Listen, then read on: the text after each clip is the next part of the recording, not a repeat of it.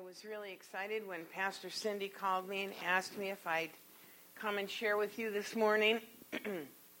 and um, I like the stand. This is just like the one I use at church. I had a, I have a thing written in my Bible. I have lots of things written in my Bible, but I, um, as we were worshiping, I was thinking about Steve and Cindy and what they have done for the kingdom of God. And I had something written down that says the value of our investment in God's kingdom is not determined by what we give, but by what we give up. And I thought about Steve and Cindy, and for where they're at in their life, uh, they could be doing a lot of things, uh, retiring and going places, and their family has grown up, and but they have made the choice to give up their freedom to do what they feel God is calling them to do. So I just wanted to share that with you this morning. It applies to your life also. The value of your investment in God's kingdom is determined not by what you give, but by what you give up. That is not something that's talked about in our culture today much. So I'm Pastor Wendy from Zimmerman, Minnesota, and just excited to be here and share the word with you. And uh, I am going to talk about true freedom this morning, and Brother Jock almost, he almost just preached my message during worship, but I think we'll be okay. We'll see what I do with it now. He did a great job, and uh, Brother, I'm excited to hear your preaching next week. I think you're supposed to be preaching. So be encouraged. So, true freedom. You know, in, in America, I loved the video that uh, they showed in the beginning and talked about our freedom and on the 4th of July. And I think that among a lot of other things um, that have changed since the terrorist attack in, uh, of 9 11 is that many Americans are a lot less likely to take their freedom for granted. We, we were attacked on our soil. This had never happened, and it was something that really made us all think a lot. On Tuesday, we'll be celebrating July 4th, and um, I believe if you ask any American what the greatest thing about our country is, they would say two things. First is our freedom, and number two is opportunity. Boy, do we have opportunities. I just saw a program about the man who started uh, the yogurt, Chobani?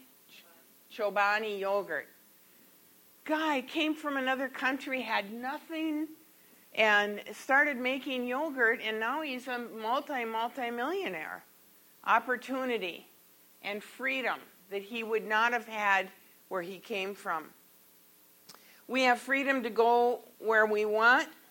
We have freedom to say what we wish. We can earn a living in almost any manner that we want. And for us, of course, as Christians, the greatest freedom that we have is the freedom to worship freely without persecution. And yet, I have met many Americans many Americans who are not living in freedom. They are all living in bondage here, right here in America, in a country where we have freedom. So you say, What are you talking about, Pastor Wendy? Well, there is a dramatic difference between living in the land of liberty and knowing true freedom in our lives. Real freedom cannot be spelled out in a constitution. Real freedom cannot be passed into law by a legislative body. It is not a concept that originated in the minds of men and women. Freedom is God's idea. There are more than 100 verses in the Bible that deal with freedom. And one of the ones I'd like to read to you this morning is Galatians 5 1. It is for freedom that Christ has set us free. Stand firm then, and do not let yourselves be burdened again by a yoke of slavery. So, this also in Galatians 5:13 and 14, it says, You, my brothers, were called to be free. You, my brothers and sisters, were called to be free. Freedom is more than an option, it's more than a decision, it's a way of life to which we are called.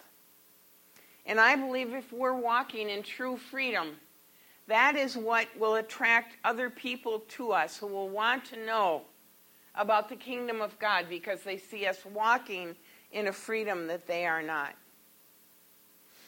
2 Corinthians 3:17 says, "Now the, the Lord is the Spirit, and where the Spirit of the Lord is, there is freedom."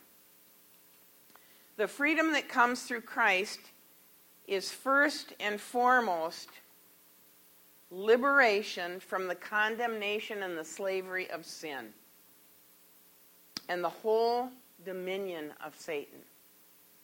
Freedom provided by Christ now, listen to this. This is good. Freedom provided by Christ is not the freedom for believers to do whatever they want, but it's the freedom to do what they should. And if we're doing what God wants us to do in that freedom, we have the power of heaven behind us. So, I want to share an analogy this morning. I'm told that the process of training elephants to live in captivity, okay, begins right after they're born. And a trainer chains that baby elephant around the leg securely to a tree. The baby will pull and pull and pull on the chain until all of its energy is spent. Within a few days, the elephant concludes that pulling on the chain is useless, and so it gives up trying.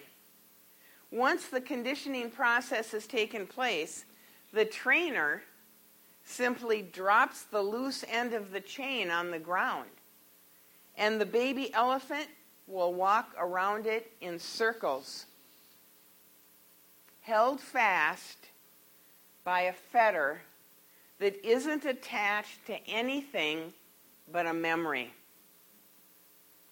Okay? Now, just like that baby elephant, it is easy for us to become conditioned by our past experiences.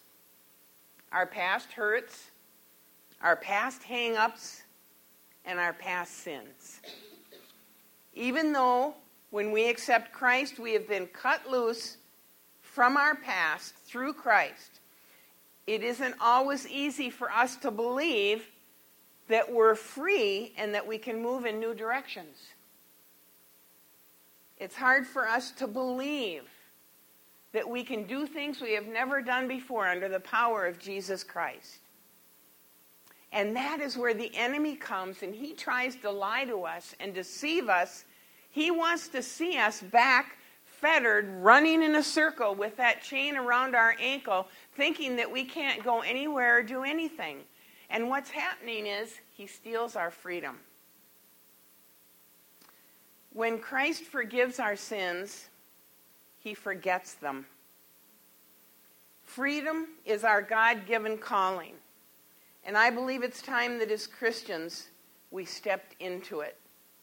Freedom is the ability to fulfill the purpose for which we were created. I'm going to repeat that again. Freedom is the ability to fulfill the purpose for which you were created. So, how do we gain this freedom? Authentic biblical freedom has more to do with God's purpose for our lives than with our place or our position in life. You see, so many people trying to figure out what they're supposed to be doing.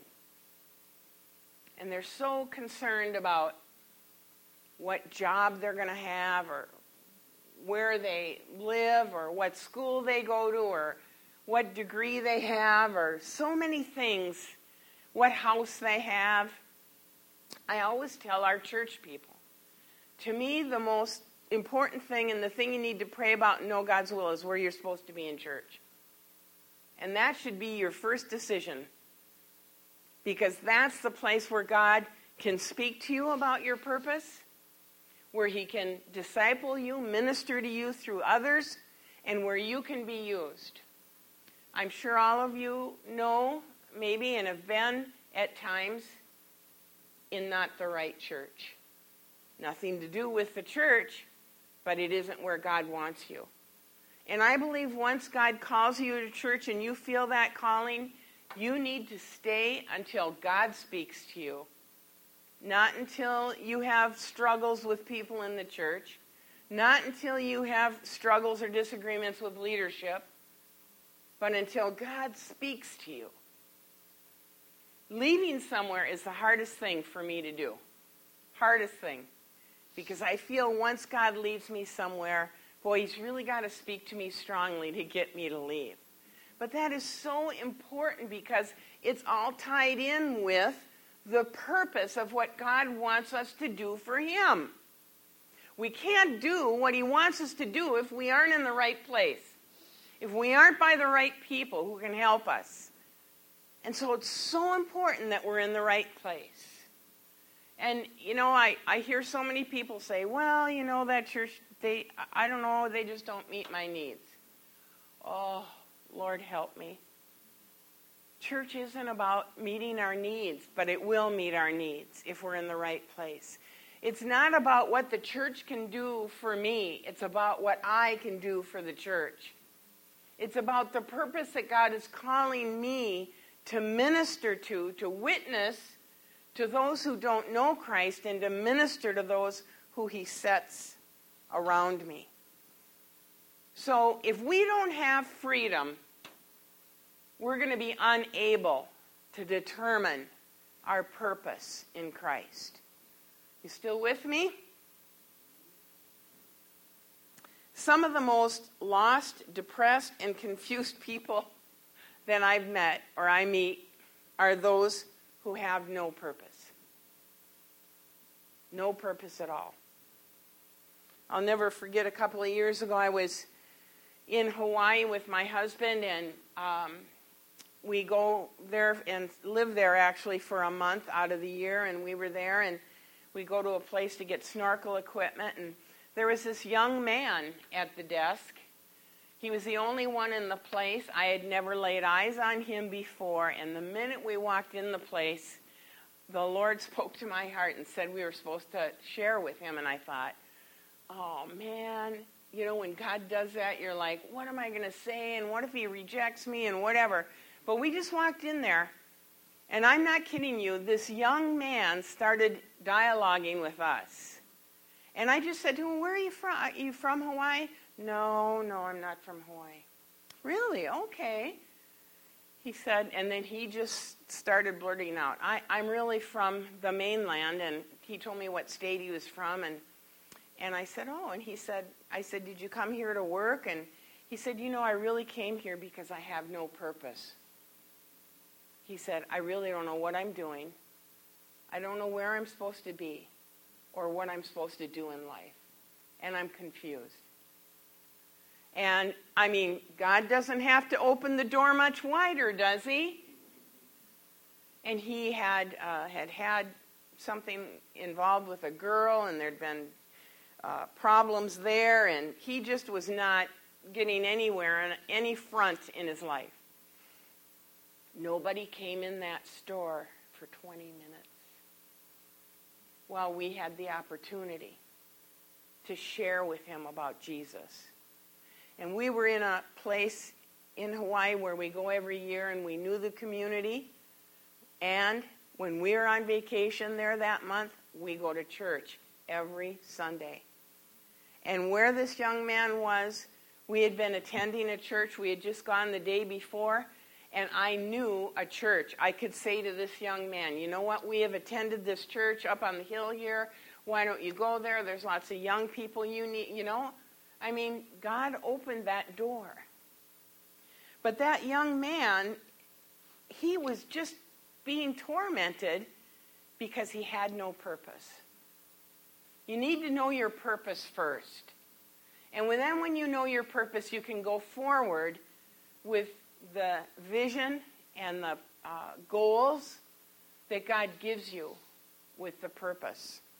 So if, if you are um, living in bondage, if you're not free, you have a real hard time determining that process.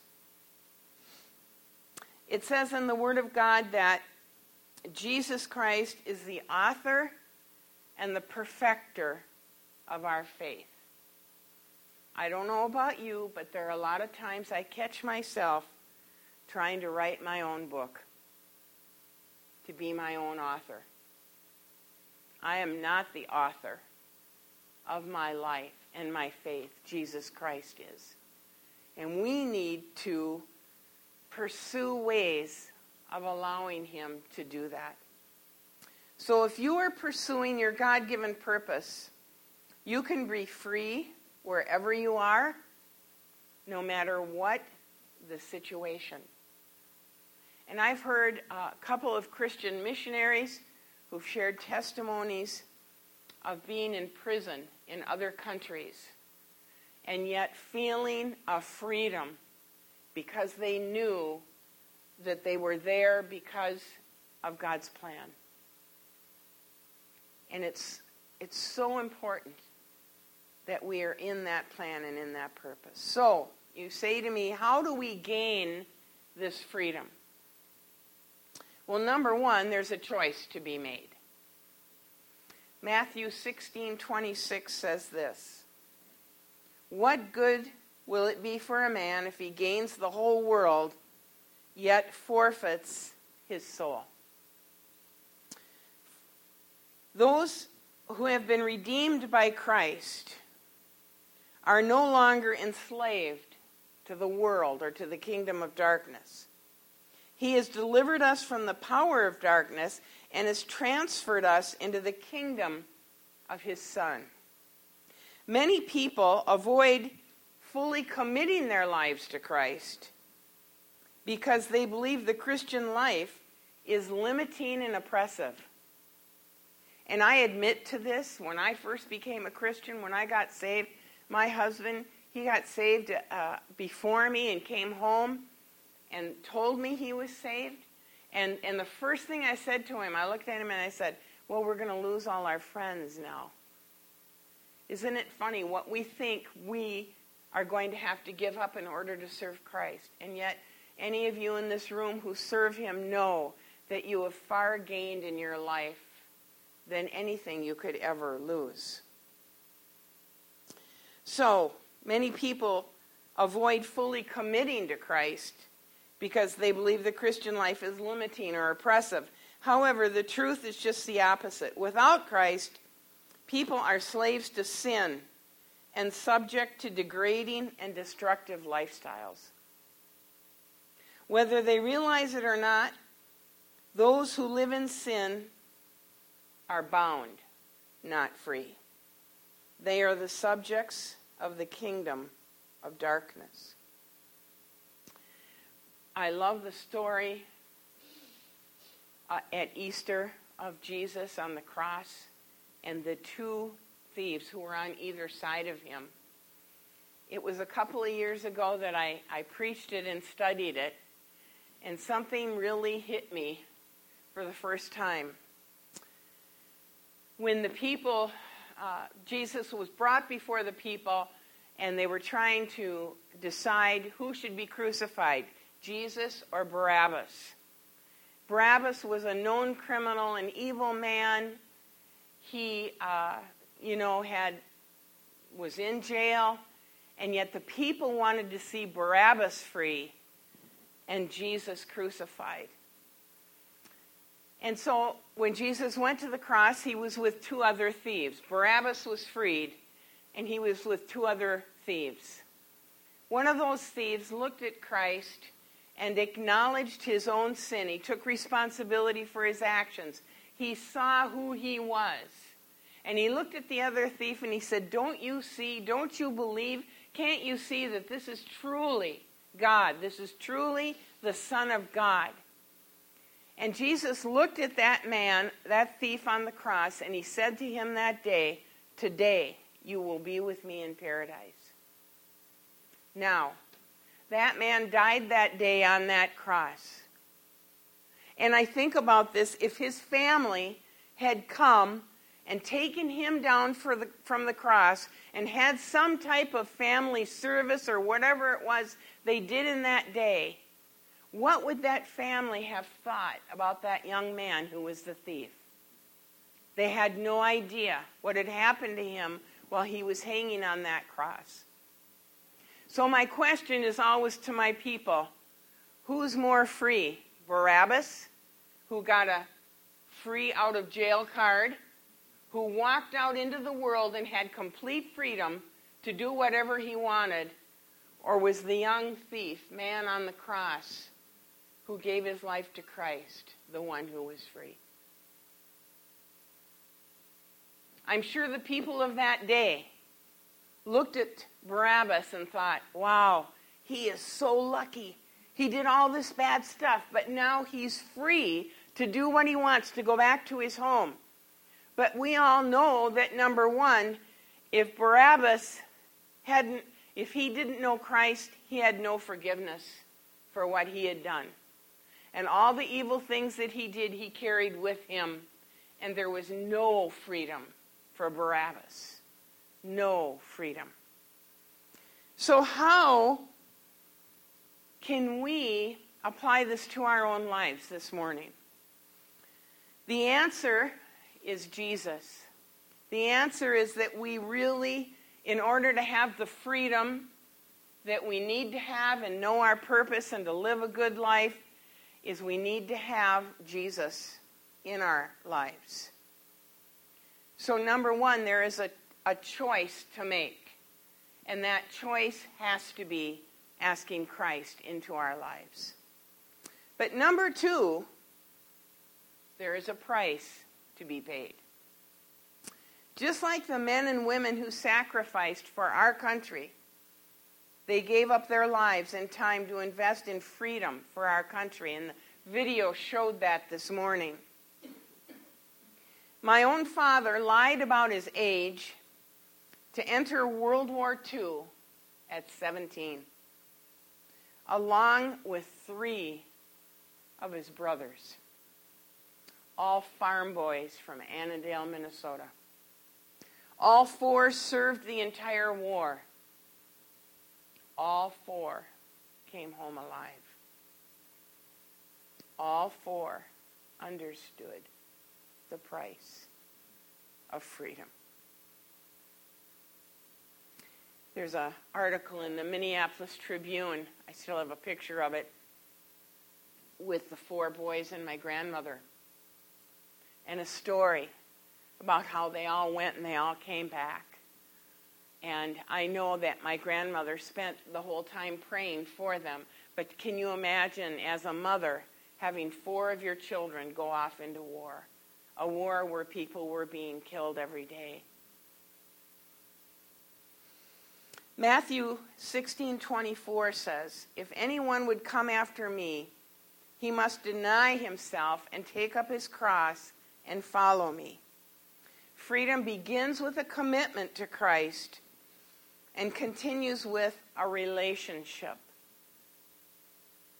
The kind of relationship I'm talking about is more than a casual acquaintance. We must do more than just believe in Him we must deny ourselves and follow him. So, how do you do this? Practically, now, I'm going to share. Keep coming to church. Learn the Word of God. Let others disciple you and help you along the way. It's kind of like basic training. It demands time, work, and obedience. Now I'm going to use another analogy now. So if you went into the military and you went to basic training, which is required, okay, and you went to your basic training only once a week. You skipped a few days for vacations. You came late on a regular basis. And you never really talked to anybody in your group. If you did that, would you be ready to be a soldier? And would you be ready for war? No, you wouldn't be. And our freedom would be at risk. This is where true freedom can only be found in Christ is the commitment that we make to it, the dedication that we have to it. We indeed are soldiers, and we are in basic training, which I think lasts our whole Christian life. So there's a choice to be made and a price to be paid for true freedom. Number one, my question for you this morning is Have you accepted Christ as your Savior? And I want to take just a minute and ask that question this morning because I never know if there may be someone here who needs to receive Christ. Anyone? Just raise your hand. We would stop and pray with you. Number two, we must deny ourselves and follow Him completely. If you aren't free, you cannot be where you need to be today. So you need to lay down yourself and your flesh to deny what your flesh wants you to do and to move forward in discipleship, to grow. Do you know this kind of freedom in your life, or are you still kind of like the baby elephant, held by bondages or fetters, only held by a memory? Are you fettered by the memory of unforgiveness, past hurts, physical pain? Any of those things the enemy can use to keep us fettered. So this morning, as I conclude, I'd really like to uh, have our pianist come. And I'm not going to ask you to come forward. I don't want anything to distract from what God wants to do this morning. But I just want us to spend where we're sitting maybe five, maybe ten minutes and speak to God yourself. Tell Him where you're at. And make sure that you're not fettered this morning make sure that you're free. And in a few minutes, I'll come up and conclude in prayer.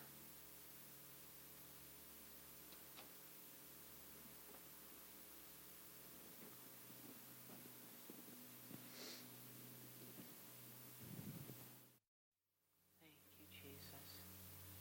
Thank you, Lord. In a moment, I'm going to close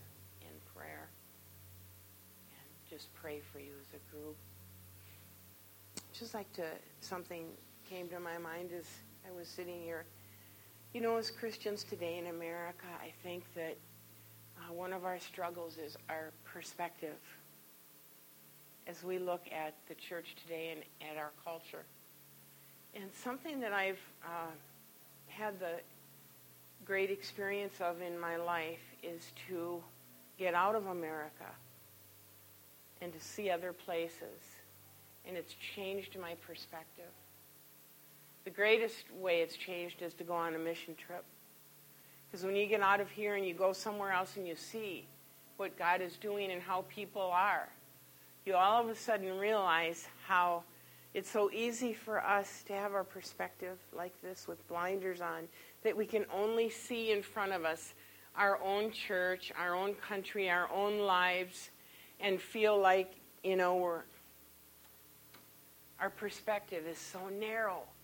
But when you go to another country and you go on a missions trip, your perspective is just completely widened because you see what God is doing somewhere else. So I encourage you. Uh, today we live in a time when any Christian who wants to can go on a missions trip. I don't care who you are, what you don't make, what you don't have. If God wants you to go, He will provide for you. And the other way I want to tie in the perspective is that I think as Americans we don't realize what we have. I just finished a two week trip to Denmark, Finland, Norway, Sweden, and Russia. In each one of those places, I went and saw churches and historical sites that were just incredible. And yet, in two of those countries, I had tour guides make this statement We are not a very religious people in our country. We really don't have many churches or much of a belief system. And isn't that sad? And isn't that frightening and alarming to think about what is happening in other places? And so when I came home from that trip, it made me realize again how thankful I am to live in a country where I have the freedom to go and to worship wherever I want, whenever I want. And we need to enjoy that freedom. We need to continue to pray for our country that we will maintain that freedom. Amen? Amen. All right, let's close in prayer this morning. Thank you, Lord. Lord, thank you for your faithfulness. Thank you, Lord, that your will is that we might be free people. That our freedom might mean more to us than just the fact that we live in a country where we can go wherever we want and do whatever we want. We can demonstrate wherever we want. We can say whatever we want. We think that's true freedom. But Lord, what we really need is a freedom that you and you alone can give each one of us. The freedom, Lord, that our sins would be forgiven. And not just forgiven, but forgotten. That we might walk free in our lives, free from the bondage of sin, free from the bondage of brokenness and hurt, free from the bondages that the enemy tries to put on us in our lives, and that we can have true spiritual freedom only through our relationship with you. So, my prayer for this people today who are gathered here in your name is that they would each seek you out, search you out, spend time with you and in your word. And Lord, the more that they do that, the more that they would see true freedom in their lives. I pray, Lord, that you would minister to each one of them this morning.